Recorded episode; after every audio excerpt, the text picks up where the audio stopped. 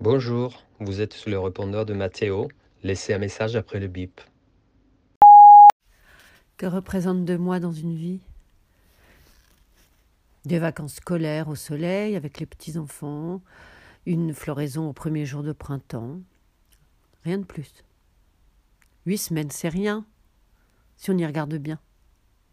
Deux colonnes dans un calendrier. Une goutte d'eau dans une vie. Moi, il a manqué 60 jours pour réussir la mienne.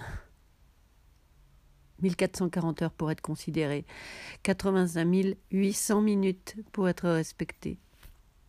Un paquet de secondes pour me sentir légitime. Un avril et un mai.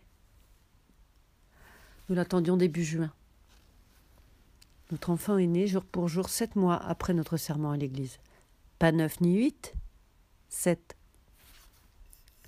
Le bébé était chétif. Il refusait le sein, mais il a survécu à la rumeur, à ces regards inquisiteurs qui mettent en doute le fondement d'un couple. Ça devait être le plus beau jour de ma vie, il a été la source de tous mes maux. Mon drame, un ébranlement, difficile à croire, de nos jours. Personne ne peut imaginer ce que j'ai enduré. Les allusions, les critiques, j'ai entendu les pires horreurs. Je préfère les taire. Dans la maison de mes beaux-parents, la photographie de notre mariage a disparu du buffet dès mon retour de la maternité. J'étais pourtant jolie dans cette longue robe blanche, immaculée.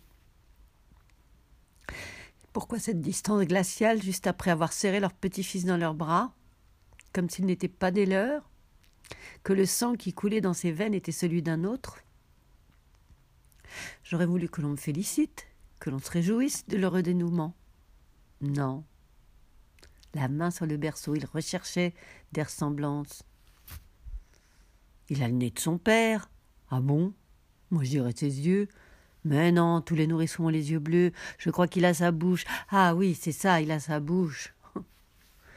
Aujourd'hui, assise là toute la journée dans cette sinistre chambre d'un EHPAD, je continue à me justifier quand mon enfant unique vient me rendre visite. C'est bien le fils de mon mari, il a le même caractère. Je clame pour effacer les soupçons dans leurs yeux. Tout ça pour un avril et pour un mai. Ça s'arrêtera jamais, comme une condamnée, j'erre dans les couloirs de ma prison pour clamer mon innocence.